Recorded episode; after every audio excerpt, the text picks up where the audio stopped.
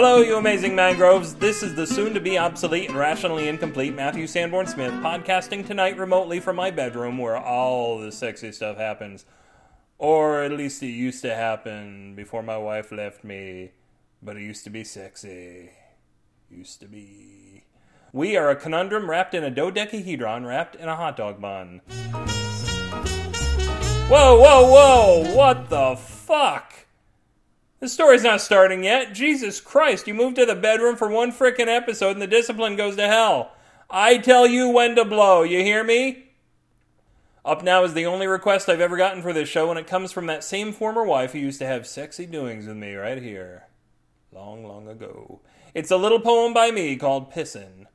Pissin' feels so great that I can hardly wait to drain my 6-inch vein of that which causes my bladder such pain. I love to fill the toilet, but I never miss, 'cause that would spoil it. With colors of brilliant liquid gold, I paint the inside of that bowl. Now quite relieved, my legs collapse, but I'll strike again tomorrow, perhaps. I love my urine and it loves me, but there's nothing I love better than a nice long pee.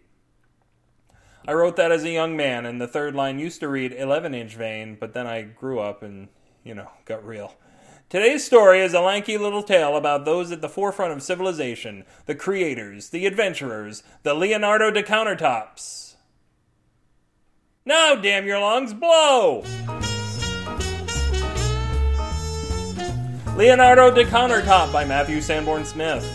What you had was a bunch of short people, and when I say short, I'm talking a millimeter or so, all living on this kitchen countertop. You'd think it would be a pretty sweet deal, but those ingrates wanted off. They turned to Leonardo, their greatest inventor, and said, "Hey, help us out here, will you?" "Yes!" he screamed, startling everyone. You know what they say about geniuses. They're pretty smart. Leonardo tore a piece of hair from his head and let it drop. "Look at the hair! Look at the hair!" Everyone looked at the hair. "Maybe this wasn't the way to go," Billy Schultz said. "The hair catches the air and floats gently to the ground," Leonardo screamed. "So?" everyone asked. "So, we cover ourselves in the hair and float from the countertop safely to the ground."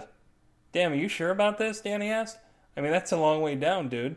"It'll be fun, you'll see," Leo assured them. He immediately went to work on a hair growth formula, and weeks later he was covered in hair that was many times the length of his body. The chicks loved it. "Check it out!" Leonardo screamed. He ran to the edge of the countertop. Billy said, "Don't you want to, test it or something first?" "Who's the scientist here?" Leonardo screamed. He disappeared over the edge.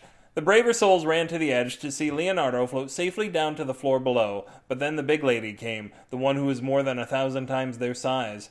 "Goddamn cat!" she muttered. She tore an enormous paper towel from a roll, picked up Leonardo in it, and squished him good before throwing him in the garbage can.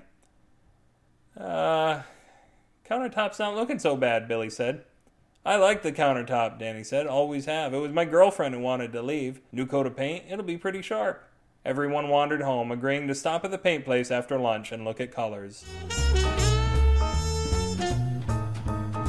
If this story made you want to paint your brilliant hairballs, you can experience it and other astonishing wonderfuls at my blogalooey, the1000.blogspot.com, or just hack one up right here at BewareTheHairyMango.com. Sort through the babble in your head on the comments for this post, or please mail me and beg my forgiveness at Matthew@BewareTheHairyMango.com. Visit this show at its foster home at sfsignal.com, where people know when to toot their horns.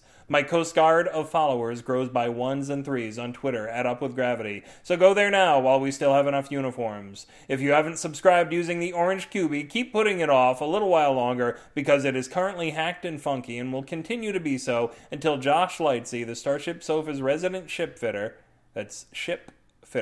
gives me the answer to all of my problems. Or you could subscribe through iTunes, where they're always perfect and never screw up anything, the big jerks, and review the crap out of me while you're there. And once crapless, I shall move on. Rain your hard-earned money down on me. Some of you are already whipping things at my head anyway, and I hear coins can leave perfect coin-sized welts. Hit the donate button, hit that other subscribe button. Send me cash through the mail. Make a little mango blossom. This podcast exudes the sodium-free sweat of the wicked through the uptight pores of a Creative Commons Attribution Non-Commercial Share-alike 3.0 unported license. This is the heaving and icky Matthew Sanborn Smith telling you a bird in the hand is worth two in the bush, and I found a film to that effect in the back room of my local video store about an hour ago. So let's wrap this crap up. Good night.